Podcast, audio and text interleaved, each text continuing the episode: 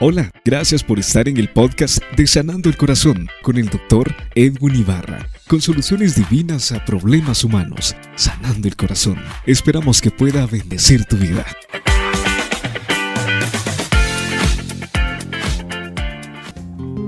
¿Cómo están mis amados y estimados amigos? Bienvenidos a Sanando el Corazón.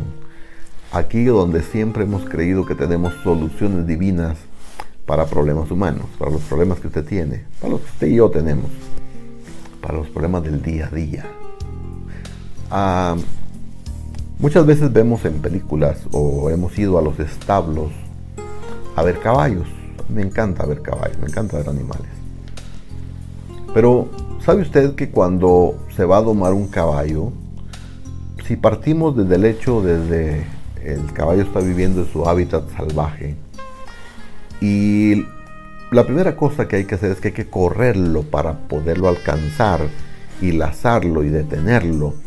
Y ese caballo le va a dar guerra, le va a dar batalla. Probablemente hay que llevar dos jinetes en dos caballos distintos para tratar de lazarlo y de alguna manera encaminarlo y sujetarlo, porque es un caballo que de alguna manera relincha, patea, porque ha gozado de cierta libertad donde nadie lo ha molestado. Ahora, el punto es que muchas veces nosotros somos así como caballos desbocados. Eh, andamos sin freno, andamos sin control. Por eso la pregunta de hoy es, ¿y si me descontrolo? ¿Qué pasaría?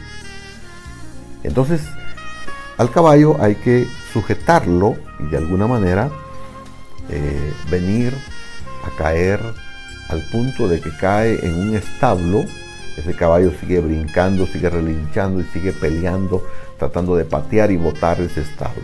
Probablemente algunos lo logran, u otros se pueden saltar, pero finalmente eh, llega el domador y empieza a darle ciertos movimientos. Yo no conozco en sí el procedimiento, pero llegan algunos procedimientos y tal vez un látigo para hacerle entender que o creer que le va a pegar, pero no lo hace y lo ponen a dar vueltas y vueltas y vueltas hasta que finalmente el caballo termina diciendo, bueno, está bien, pues, ¿quién va a ser mi dueño? ¿Quién va a ser mi amo? Ahora, en Cristo Jesús es algo que Él nos ha pedido siempre. Por eso la pregunta es, ¿y si me descontrolo? Bueno, si eres hijo, perdón la expresión, te van a poner cabestro, te van a poner freno, porque no puedes descontrolarte. Tú dirás, pero puedo darme algunas escapaditas. Sí puedes. De hecho, puedes hacerlo. Pero de alguna manera, tarde o temprano, eso te va a crear problemas. Y una de las primeras cosas a las cuales hay que ponerle control es al temperamento. El temperamento nos marca muchas veces en nuestra vida. El temperamento significa la forma como tú reaccionas ante las situaciones de la vida. El temperamento de alguna manera nos dice cómo nosotros podemos reaccionar. Ponerle control a nuestra vida, a ponerle freno a nuestro temperamento, y esto incluye las palabras que muchas veces hablamos, porque somos expertos muchas veces en hablar más de la cuenta.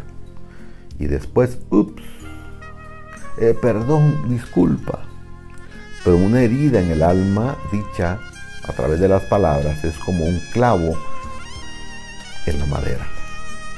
Usted puede quitar el clavo, pero siempre queda una cicatriz.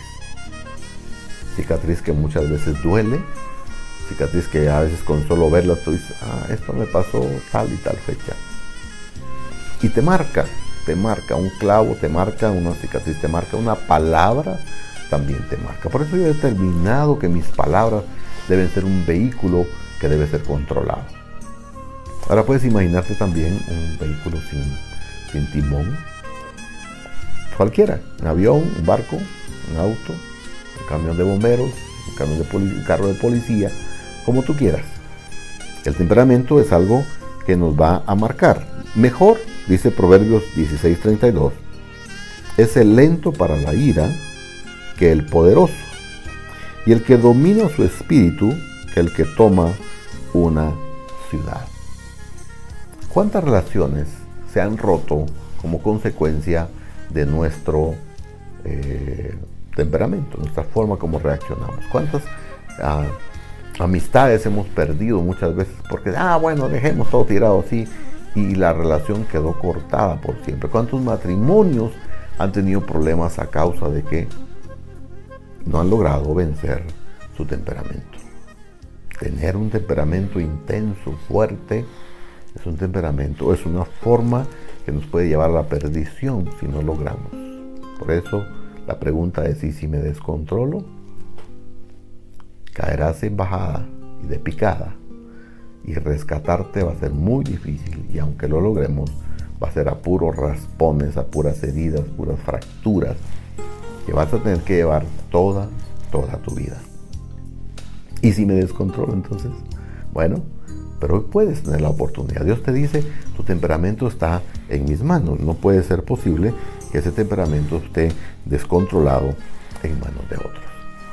A Proverbios 25, 28, repito, como ciudad sin muralla y expuesta al peligro, así es quien no sabe dominar sus impulsos. Así que disciplinar el temperamento es un factor demasiado importante que nosotros debemos tomar. Ahora, también debemos tener control sobre las decisiones que nosotros tomamos.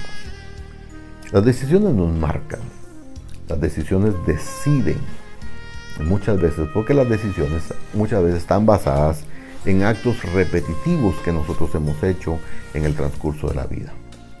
Actos repetitivos que hemos hecho en cualquier momento. Y cuando sentimos un hábito anómalo y ¿a qué horas aprendí este mal hábito? Y te das cuenta que nadie se pone obeso de la noche a la mañana. Todo el que se ha puesto obeso le ha llevado un tiempo porque es muy difícil decir que nació obeso, creció en la niñez obeso y en la adolescencia obeso. No, generalmente hay cambios desde la niñez, por supuesto, que te pueden llevar a la obesidad. Pero de alguna manera, estas personas, cuando toman decisiones, y hay dos ejemplos que yo quiero mencionarte. Uno es Moisés. Moisés, el gran libertador del pueblo de Israel. Lo sacó de Egipto. A regañadientes al principio, pero después se convirtió en un poderoso aliado de Dios. Como todos debiéramos de convertirnos.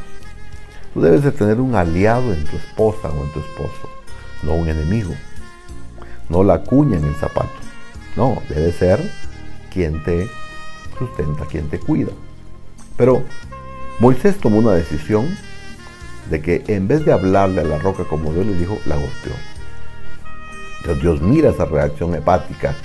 y dice, no puedo más. Ya aquel día las tablas las tiraste porque te enojaste muy, muy duro. Mataste a un egipcio la vez pasada. Pero tu carácter, tu temperamento todavía está muy fuerte. Decidiste. Y él decidió matar la roca con su vara. Y Dios dijo, no eres apto, no entras, por cuando golpeaste la, la roca, no entrarás a la tierra prometida. Sansón, ¿qué le puedo decir de Sansón? Hombre con más unción, con más profecías habladas, con tanta claridad pero tomó la decisión. Le gustaban las chicas fuera. Cuando Sansón cae, cuando él camina desde donde estaba hasta donde estaba Dalila, la prostituta, eran 40 kilómetros. Eran más de 5 mil pasos que él tuvo que dar para tomar esa decisión. Cuando adoptó la decisión, caminó todos esos pasos. Así que no fue repentino, no fue de casualidad. No, Sansón tenía problemas serios en cuanto a las chicas y eso por supuesto fue su perdición, porque eso justamente fue lo que lo llevó a la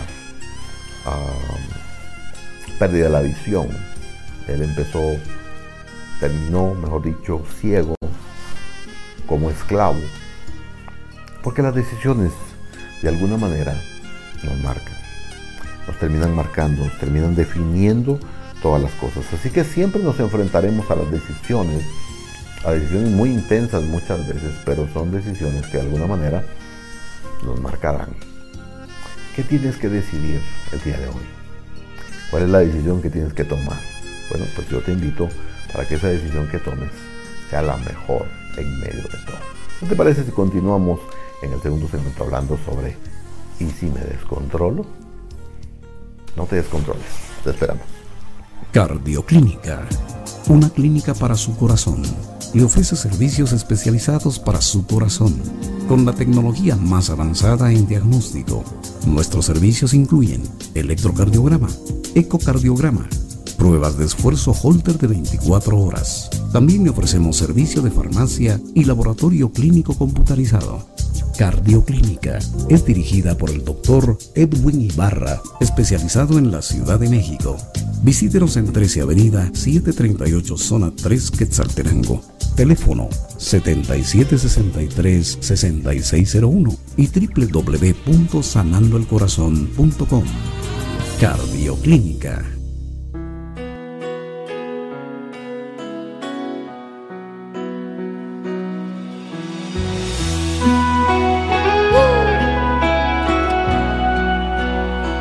Entregamos todo. La familia, los hijos, matrimonio, dificultades, enfermedades, todo lo ponemos en tus manos. Porque Dios siempre tiene el control. Vamos, canta.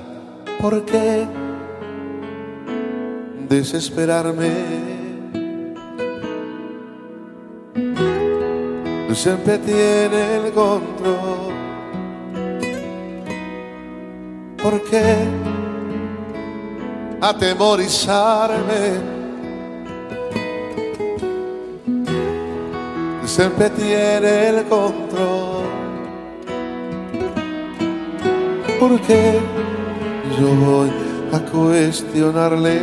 Oye, Richie, y aunque no entienda lo que sucede, vivo tranquilo, yo vivo en paz, porque Dios siempre tiene el control. Soy bendecido, duermo tranquilo, yo vivo en paz, porque Dios siempre tiene el control.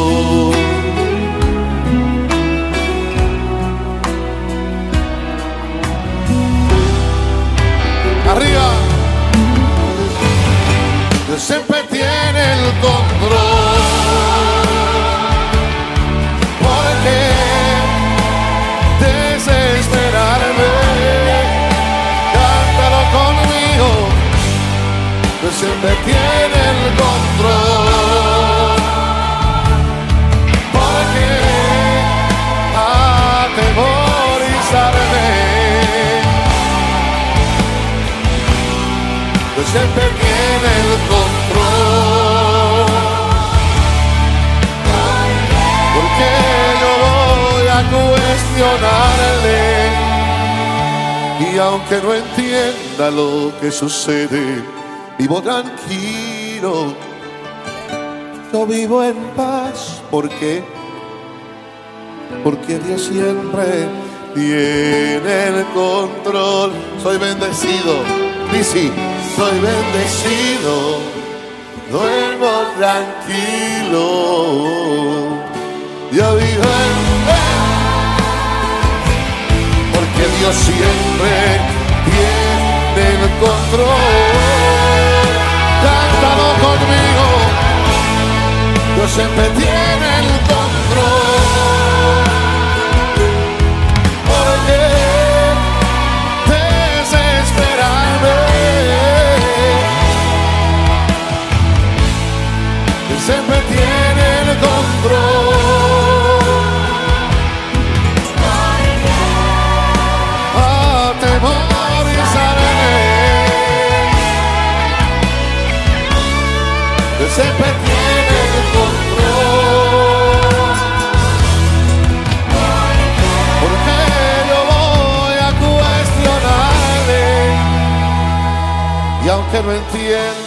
Sucede, vivo tranquilo, yo vivo en paz, porque Dios siempre tiene el control. Soy bendecido, soy bendecido, duermo tranquilo, yo vivo en paz, porque Dios siempre el control, porque Dios siempre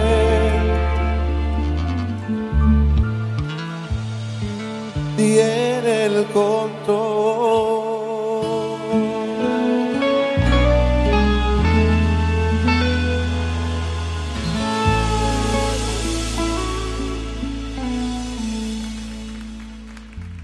Para consejería y oración directa, llame al teléfono 7763 6601.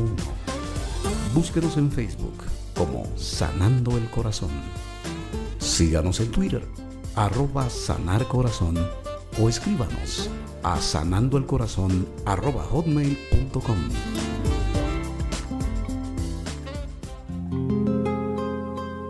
Continuando en el programa del día de hoy, les estoy haciendo una pregunta.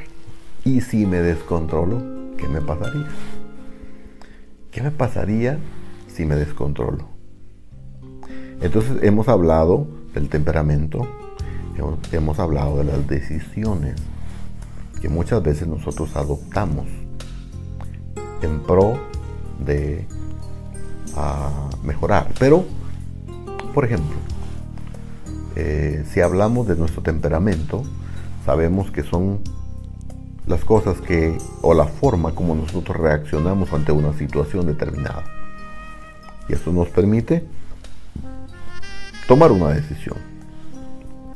Ahora, hay gente que tiene reacciones hepáticas, que reacciona de una forma terrible, que no puede detenerse. Y después esto se vuelve un hábito, una costumbre, que de alguna manera no puede ser posible.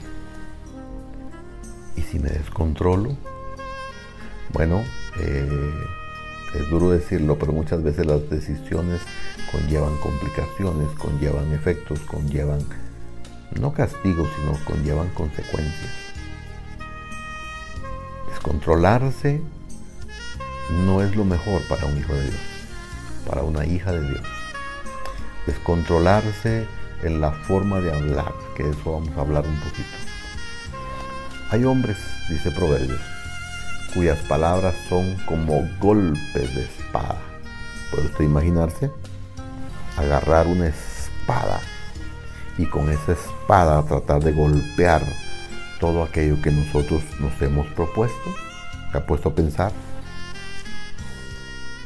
Agarrar la espada y golpear a otra persona, es decir, agarrar nuestras palabras. No puedes descontrolarte en tus palabras. No puedes descontrolarte en tu forma de hablar. Porque muchas veces, aunque tú pidas disculpas más adelante, eso no está resuelto. Eso de alguna manera no se ha resuelto ni se resolverá muchas veces porque es como el clavo en la tabla tú martillaste. Metiste un clavo, después te arrepentiste, lo sacas. Aunque lo saques y ya no está el clavo, está la cicatriz. Y así pasa con las heridas emocionales cuando el temperamento no es detenido. Cuando tu, tus decisiones tampoco tienen control, cuando no tienes control, no llevas el timón de tu vida, no llevas el timón del, del auto que conduces, pero especialmente no llevas autocontrol en tu vida, ¿cómo te vas a controlar? ¿Cómo vas a hacer ese, eh, esa parte eh, en donde tú podrás tomar decisiones? Ahora, descontrolarse en el habla, también el libro de Proverbios dice que en la abundancia de palabras hay pecado y hay veces que es mejor callar, se peca menos callando. Hablar de alguna manera nos convierte en personas porque eso nos permite la comunicación y creo que muchas veces estamos contentísimos de poder estar comunicándonos, pero en la abundancia de palabras hay pecado. Quiere decir esto que debemos modular pensar muy bien las cosas que vamos a hablar, porque las palabras que vamos a decir van a marcar un futuro en una persona. Ahora, a quien primero tú le debes de hablar bien, escúchalo bien, es a ti mismo. Tienes que decirte como muchas veces yo me digo en las noches o en las madrugadas, y me pongo la mano encima, digo, Edwin, en el nombre de Jesús tienes que, levantarte. No puedes quedarte tirado en donde estás. ¿Te das cuenta? Tener control sobre las palabras es pensar que voy a hablar, palabras voy a decir, qué palabras voy a mencionar sobre mi vida, qué palabras voy a decirme a mí mismo, cuál es mi diálogo interno. Usted sabe que está demostrado que el diálogo interno que muchos tienen es ansiedad. ¿Qué me va a pasar mañana? ¿Qué voy a hacer? ¿Y si me muero? ¿Y tienen 20 años? Claro, pues se puede morir, por supuesto. Todos estamos destinados desde que nacemos a morir. Pero mejor si no es tan rápido, ¿verdad? Pero mejor si hacemos la vida más fácil. Mejor si vamos tomando decisiones en la vida que nos ayuden. Y esto dice que el que calla es sabio. El hombre que logra dominar su boca se convierte en sabio. Y esta sabiduría, de alguna manera, tiene que ver con todas aquellas cosas que nosotros hemos predeterminado hacer. ¿Qué haremos? ¿Qué haremos para estar libres totalmente de ese tipo de decisiones que nos puedan llevar a hablar más de lo que nos conviene? Guarde su lengua. El que guarda su lengua es sabio. Muérdasela si quiere. Se hace una mordida con tal de no hablar. A veces hay que fingir demencia. No, no, yo no escuché nada. No, y la gente quiere una respuesta, pero usted tiene que responder no, no sé. He preferido callar, he preferido quedarme callado porque en mi boca mis palabras no pueden ser como golpes de espada que van a lastimar a las personas, mi boca y mis palabras van a, a traer consuelo, a traer alegría, a traer bendición, por sobre todas las cosas. Tener control entonces sobre la boca va a marcar la diferencia. Ahora, ¿y qué pasa si me descontrolo en las finanzas? bueno, las finanzas, es bien interesante el tema de las finanzas y hemos hablado muchos temas aquí en Sanando el Corazón. Porque obviamente, recuerden, estamos trayendo soluciones divinas a problemas humanos y el que padece está en la tierra muchas veces en algún momento de su vida va a padecer de plata. Cuando se independiza cree que conquistó al mundo y pronto se da cuenta que el papel de baño se acaba muy rápido. Entonces cuando nosotros entendemos esto, que las finanzas también tienen mucho que ver, debemos entender que todo en las finanzas viene de la mano de Dios. Dice eh, Deuteronomio 8:18, Él es quien te da el poder para hacer las riquezas. El poder para hacer las riquezas significa que a todos Dios nos dio el mismo poder, nada más que algunos lo usamos de diferente forma. Algunos más, algunos menos, algunos nada, algunos demasiado.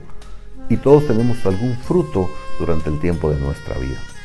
¿Qué es lo que pasa cuando las finanzas están descontroladas. Alguien decía que cuando el dinero sale por la puerta de la casa, el amor también se va por la ventana. Cuando la pobreza entra por la puerta, el amor se va por la ventana. ¿Por qué?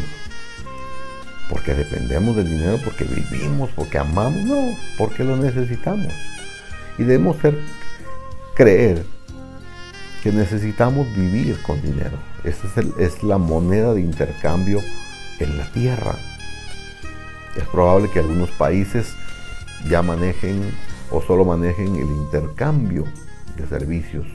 Pero en Guatemala no, en el mundo en general no. Usamos tarjetas de crédito, usamos eh, el dinero físico propiamente. Pero de alguna manera, cuando la gente se descontrola en esto, termina destruyendo no solo su empresa, sino termina destruyendo también su matrimonio. Y es bien triste esto cuando vemos que nuestras finanzas se fueron al borde del caño y se acabaron. ¿Qué es lo que pasa? Nuestras finanzas no son ni pueden ser las que nos dominen a nosotros. Nosotros debemos dominar a nuestras finanzas y ponerles en orden, poner cajita por aquí, cajita por allá. Y estas cosas deben estar marcadas, todo, todo, por el orden, por el control. Ya vimos que el que no controla su temperamento le va mal, el que no controla su espíritu le va mal. Y estamos viendo cómo las finanzas descontroladas. Yo he visto gente que se ha endeudado con tarjetas de crédito a niveles impagables. ¿Y cuando esto pasa? Cuando no podemos pagar, ¿en qué nos convertimos? Nos convertimos en personas deudoras y los deudores son esclavos de la persona a quien se le debe. Ahora, tener descontrol en las finanzas o tener control en las finanzas significa poner apartados, no gastar más allá de lo que usted gana, porque lo que usted gana es su límite, es su tope para gastar. Es más, ni siquiera lo que gana, quizás un 10, un 20 o un 30% menos. Significa que usted debe vivir con el 70% de sus ingresos, no con el 100%. Porque hay un 30% que no son suyos. Es más, hay un porcentaje que usted debe predeterminar para el ahorro. A mí siempre me impresiona cómo la hormiga almacena para el invierno, porque sabe que en invierno le va a costar conseguir y acarrear la comida, pero en verano no. De alguna manera puede llevar su vida a un derrotero. Así que podemos tener control sobre nuestro temperamento, sobre eh, nuestras decisiones y por supuesto también podemos tener control sobre nuestras finanzas. Y quiero orar y pedirle a Dios que Dios le ayude a tener control. Y si me descontrolo, no, no, no, ya no se va a descontrolar. Usted va a estar firme en lo que ha creído y firme en las decisiones que tomara. ¿Oramos? Padre, en el nombre de Jesús, pido Señor, todas aquellas personas que han perdido el control en cualquier área de su vida, lo puedan recuperar hoy.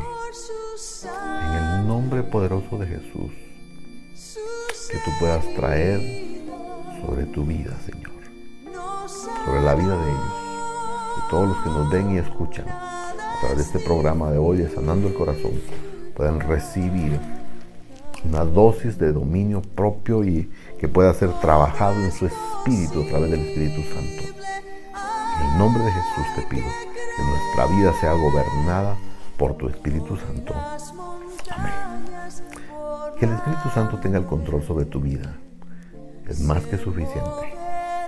O muchas veces no es más que suficiente porque tienes que tomar acciones y materializar ese control que el Espíritu, porque tú no eres un títere, eres una oveja obediente que puede ser guiada, no derroteros. Hasta pronto, te veo la próxima semana. Nos vemos.